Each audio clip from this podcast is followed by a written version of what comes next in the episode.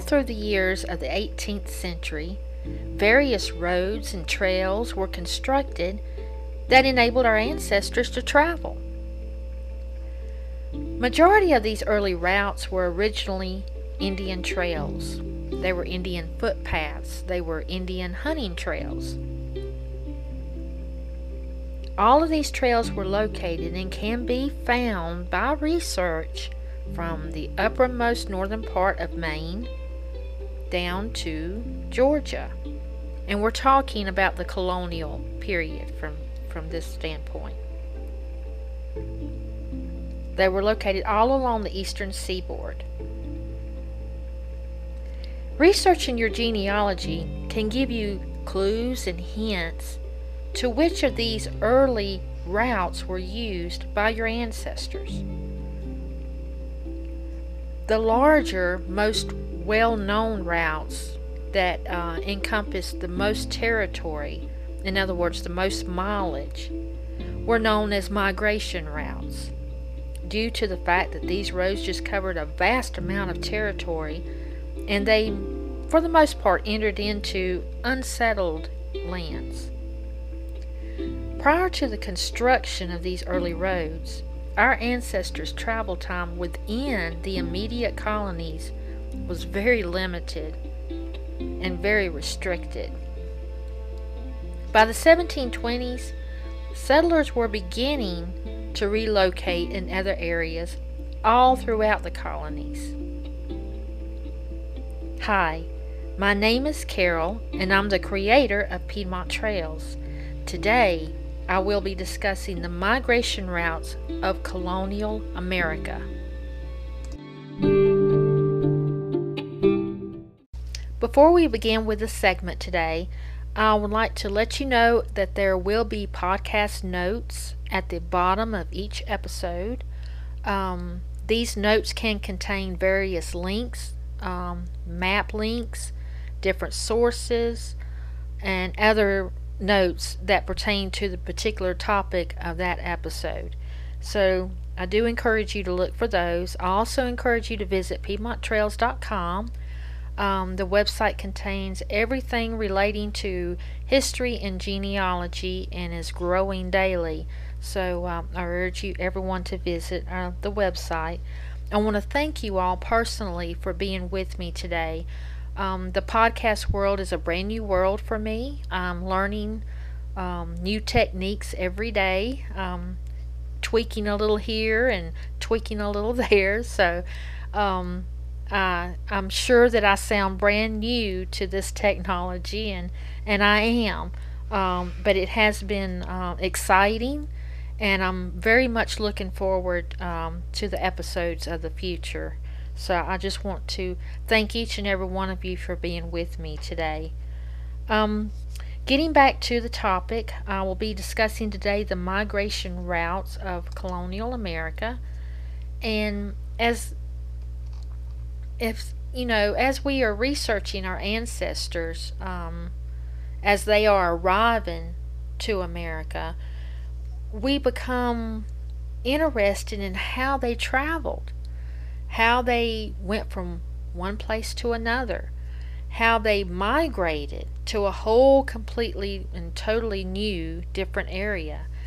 And there are ways where you can discover which possible route your ancestor may have taken while migrating, say, from, for example, from Pennsylvania down to South Carolina. If your ancestors arrived to the New World prior to 1700, their means of transportation within their home location was very limited. Very limited. Um, you had small routes and small roads and trails that occurred within the little settlements, but for the most part, larger roads that contained and traveled over a vast amount of territory just simply didn't exist during this time period. One of the most popular roads prior to 1720 was known as the Boston Post Road. Its beginnings can be dated to 1673, and it traveled from Boston to New York. This was mainly used as a post road, which delivered mail between the two settlements and the little smaller communities along the way. It references a total mileage of 250 miles, and in 1673, a good horseman could travel it in approximately four weeks. Um, this particular route is considered as the first official road in the new colonies. I can remember reading a reference of um, of the beginning of the stagecoach lines in, in I think during the year of 1772. The stagecoach lines began in this area between Boston and New York and traveling down through into Pennsylvania, Philadelphia, and those areas. And I recall a stagecoach being able to travel the 250 miles from Boston to New York in 1772 in one week's travel time. So this can give you a good comparison between the year of 1673 when one horse and one man and it took him 4 weeks to travel the same route into 1772 where it took 1 week. It gives you a very good example of, of the conditions of the roads. As for the migration routes, today I will be talking about a few of these, and I'm going to name them. Um, there are approximately, I think there are six. Yes, there are six of these roads that I will be talking about today. Um, the first one will be the King's Highway. The second will be the Fall Line Road. The third will be the Federal Road. The fourth will be the National Road. The sixth will be the upper road. No, this is the fifth. I'm sorry. and the last one will be the wilderness road. Again, thank you for joining me today, and we will begin our segment with the King's Highway. The King's Highway. Very interesting highway. um, it started uh, with the Boston Post Road. So the King's Highway can technically lay claim to portions of the Boston Post Road, which was established during uh, 1673. The entire highway, King's Highway, was ordered by Charles II of England. He instructed his colonial governors to work together and coordinate a route that would completely link each and every colony together. And this route would be established along the eastern seaboard in a zigzag formation all the way up from points south of Charleston, South Carolina to points north, uh, ending in Boston, Massachusetts. The road pretty much was uh, completed during, I think, the year 1735. And at the very beginning, it was mainly a post road uh, used later with freight wagons and for migrations uh, from families and early settlers. For the most part, at the beginning, it was popular, um, as it was the only official highway that linked these colonies all together. And there were settlements located along um, all along the port um, eastern seaboard that were actual ports for people to carry their trades and their harvest and livestock and things of that nature. So it was important and it was popular during its beginning. However, there were some situations that arose that made the highway less popular as the years would move forward. There were toll fees that were required, uh, mainly in the northern sections, and not so much down in the um, southern colonies. Uh, toll fees were frowned upon. Um, males 16 years and of age and older were required to work on the road a certain amount of time for a certain amount of days for each year. Um, this was frowned upon. Um, a lot of the settlers did not have the time to freely give uh, for maintenance and upkeep of the road, and some just many didn't want to uh, colonists um, the colony settlement in Virginia of Williamsburg refused to work on the road. You can find many documents in that area where they just they just refused to work on it and maintain it and keep it up. Period. And the name of the road just wasn't very popular. And in fact, uh, as the years would move forward, many referred to it as the Boston Post Road rather than referring to it as the King's Highway. I will say this um, the King's Highway holds a vast amount of historical data.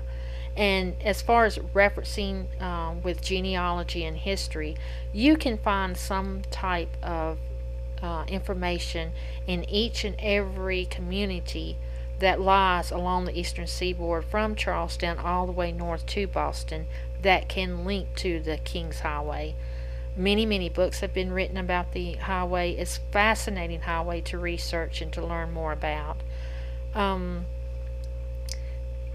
at normal travel time to cover the thir- entire 1300 miles back in 1735 would have been about a two month period, around two months, eight weeks.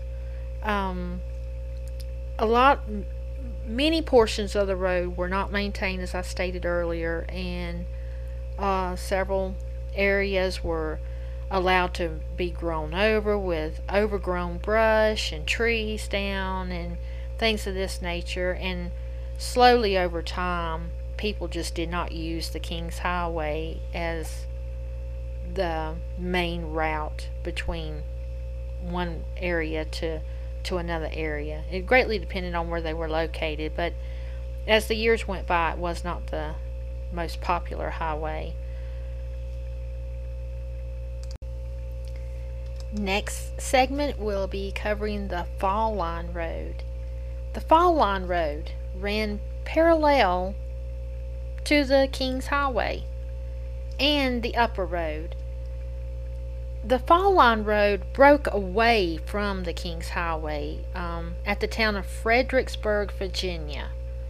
Very important stopping point along the way of the King's Highway.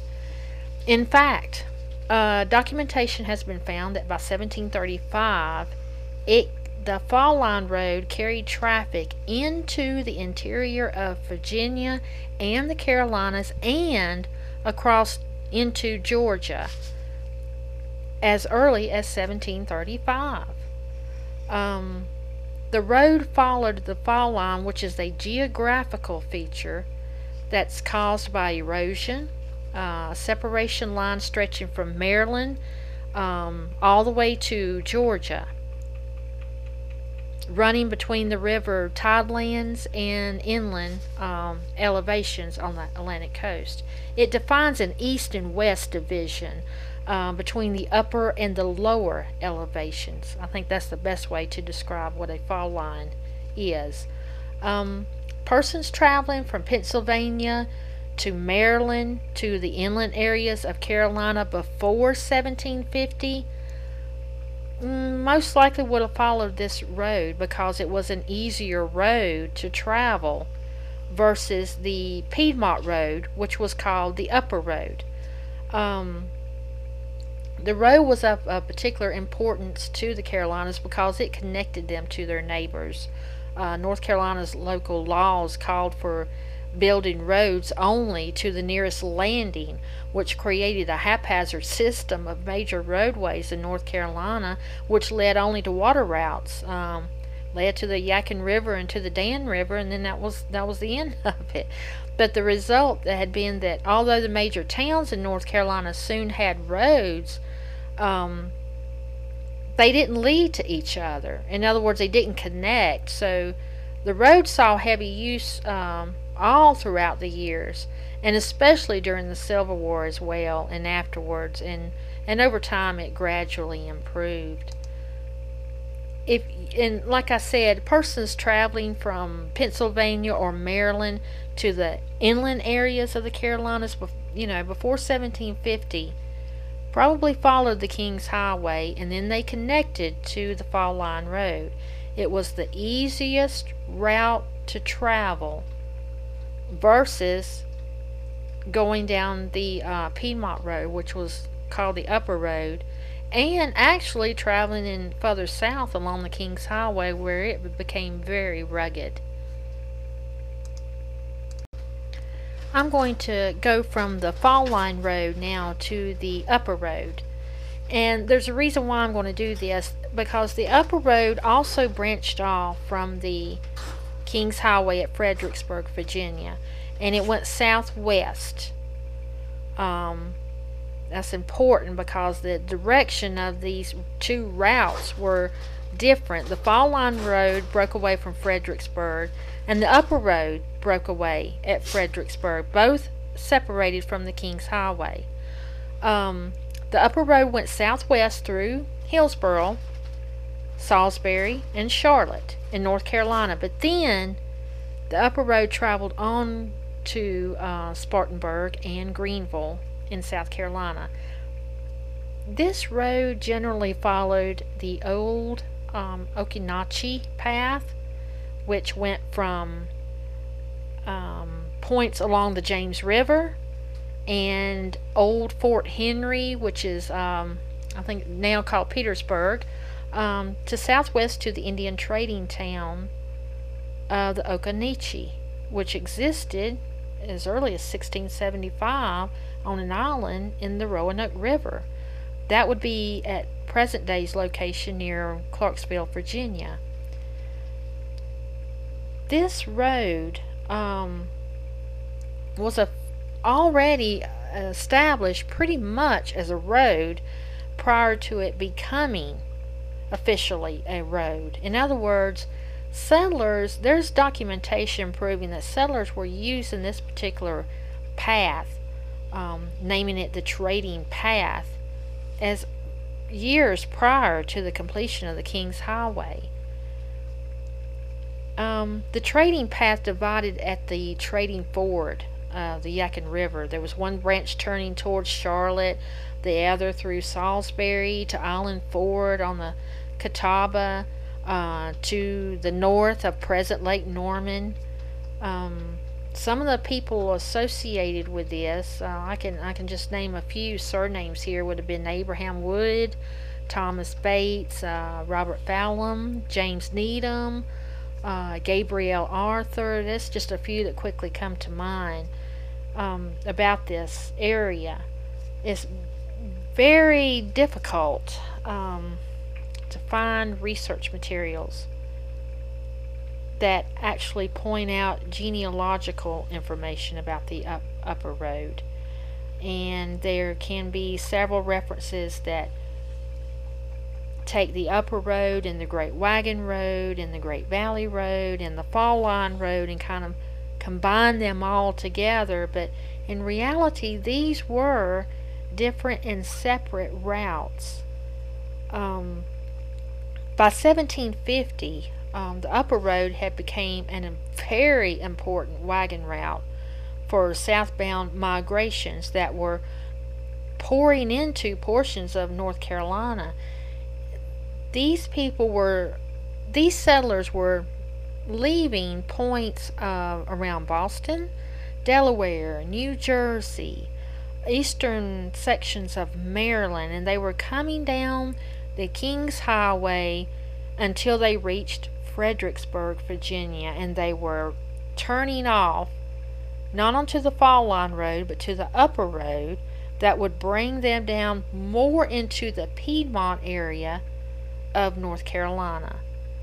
This was occurring between the years of 1735 in association with the King's Highway up to years of 1750 and even afterwards. Um, so these two roads, the Fall Line Road and the Upper Road, they um, they deserve to be separated and classified in a class of their own. They were definitely separate routes and they were definitely early routes. And if your ancestors traveled during this time period, knowing where they ended and uh, ended up settling will determine which actual route they ended up taking versus the fall line to the upper road. Next, I'll be talking about the Federal Road. Another name for this road is the Old Georgia Road. This road was has a history dating back to the late 1790s, early 1800s. The federal road did not receive any federal funds at all during its creation. I think it's important to point out it it never received any federal funds for that. It, originated uh, as a postal road, and it traveled from points of Washington City down to New Orleans, um, all through the uh, Mississippi Territory. Very few inhabitants were located in this area. Um, but however, a link was um, connected to New Orleans um, during this time period. And the reason why not many settlers were settling in the area was you had the Creeks, uh, Indians, and the Cherokee um, that prevented these settlements from arriving in this lo- particular location. If you had an ancestor who ended up in midsection of Georgia, uh, traveling east, west from points there. Um, they would have traveled the old Georgia Road or the Federal Road. Most travelers coming from the north would have came down the King's Highway down through to cut off at the upper road at Fredericksburg, Virginia, and then follow down through into the Piedmont of um, North Carolina and South Carolina. Keep traveling forward southwest to into Georgia. And then they would run into a postal horse path. Um, this is what they would have met around between 1800 and 1810.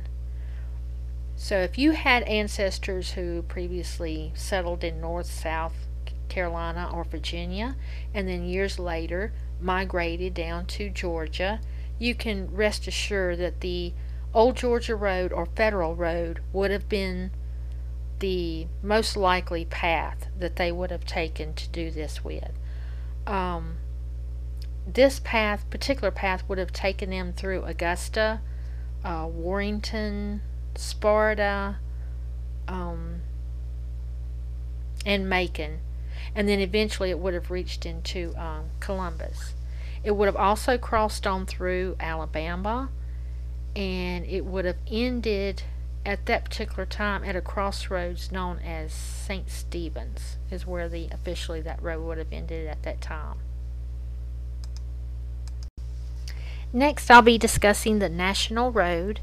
Um, this was the very first federal funded highway since the beginning of the United States, since the end of the American Revolutionary War. The National Road was very, very popular. And if your ancestor lived points of near Maryland, New Jersey, Delaware, Pennsylvania, um, Massachusetts, any of the early states, Connecticut, um, New Hampshire, any of the early states in the New England area, and they moved west, this is the route that they would have taken. Everybody knew about the National Road. It was fully documented, it was federally maintained, um, it was advertised for early settlers to travel west. It uh, went from Cumberland, um, near the Potomac of Maryland, all the way to points near the Ohio River. It crossed over into Illinois, and went as far as St. Louis, Missouri, and to the Mississippi River. Everyone was fully aware of the National Road. It was a very well maintained road for the most part. There were sections along the road throughout the years that became deteriorated or wasn't kept up and maintained properly, but for the most part, this road was heavily traveled, it was properly maintained, and it was very, very popular. So the road uh, construction began from approximately mm, 18 early 1800s, um, ending in about 1810, 1811. So if your ancestor was traveling during the early portions of the 19th century and they were traveling west from the New England colonies, this would have been the route that they would have definitely, at some point in their travels, would have traveled on the National Road. Very, uh, very fun road to research. There are a lot of documents and research data, research data out there for people to learn more about the road. I have even found actual photographs of the original portions of the road dating back to uh, 1926. So it's a very fascinating route to to research and learn more about. And the last topic of the day would be the Wilderness Trail, um, or the Wilderness Road. Wilderness Road started out known as the Cumberland Gap route everyone that lived in the Piedmont area of Virginia up into portions and sections of present day Southern Virginia, um, West Virginia, South Carolina, they were familiar with Cumberland Gap. And Cumberland Gap was the gateway to the western frontier, sections known as Tennessee and Kentucky, and in Ohio Valley the route of the Wilderness Road um, began, for the most part, um, Long Island of the Holston River, which is pretty much near Kingsport, Tennessee today. You would have traveled through Moccasin Gap, uh, Clinch Mountain. You would have crossed over Clinch River. Uh, you would have crossed over Powell Mountain. And you would have landed um, somewhere around Powell River until you got to the Cumberland Gap. And after passing over the Cumberland Gap, then the Wilderness Road would fork. You'd had a southern fork that passed over the Cumberland Plateau. That went to Nashville, Tennessee area um, by the uh, Cumberland River. Then you had a northern split. And this um, would also split again. Your northern split would split twice. You'd have an eastern section that went into the bluegrass region of Kentucky, um, where Boonesboro is located along near Lexington. And then you had a western split that went to the Falls of Ohio. Now, as the settlements grew, then the road stretched all the way down into Knoxville, Tennessee. So the wilderness uh, road can be a little bit tricky to um, research and to actually document. There is a project going on to have the Wilderness Trail named as a National Historic Trail. And as these um, research techniques are brought forward, then the National Historic Trail will proclaim forever uh, what the recognized trail, original trail, will be. So when I look at the Wilderness Trail, I look at a trail that embarked around the soon after the American Revolutionary War. Um, during the early portions of the years of 1790, during that time frame, late 1780s to early 1790s. And I see uh, uh, travelers, many early settlers traveling this road ending into midsections of Tennessee, um, and even going even further north all the way to the Ohio Valley and joining into uh, where many researchers feel that portions of the road joined the National Road. The Wilderness uh, Road is one of the oldest roads. Um, it did originate as, for the most part, a Indian trail um, mountain men would use the original trails for hunting and trapping and things of that sort. And then Daniel Boone um, navigated the area and actually brought forth settlers to settle into the area known as Kentucky. If your ancestor was traveling to points west right after the American Revolutionary War and even before, the American Revolutionary War. Keep in mind, settlers were prohibited to go across the Appalachian Mountains um, prior to 1763, but some did anyway.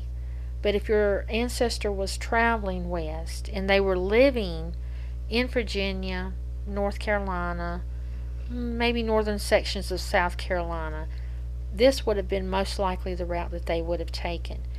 Also, keep in mind there were other routes that traveled from western North Carolina and points south of in South Carolina into Tennessee and Kentucky.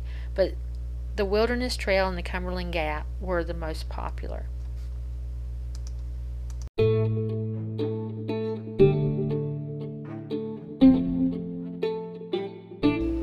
This concludes this episode uh, by Piedmont Trails covering the migration routes of colonial America. I've discussed in short details six of the original routes that the early colonists would have used um, prior to the American Revolutionary War and a few of the routes they would have used uh, afterwards. I hope some of this information helps and guides you um, to determining which route your ancestors may have taken uh, during those years of migration. I want to express my deepest thanks for joining me today during episode 3 of Piedmont Trails. This has been a fun experience, and as I stated earlier, I'm still learning the podcast world. So thank you so much for bearing with me and um, and listening to our podcast. And and please, I encourage you all to leave a voice message if you'd like, and to be sure to see the podcast notes uh, at the end of each episode. Our ancestors left an amazing trail to follow, and I hope that you and your family enjoy your journey today.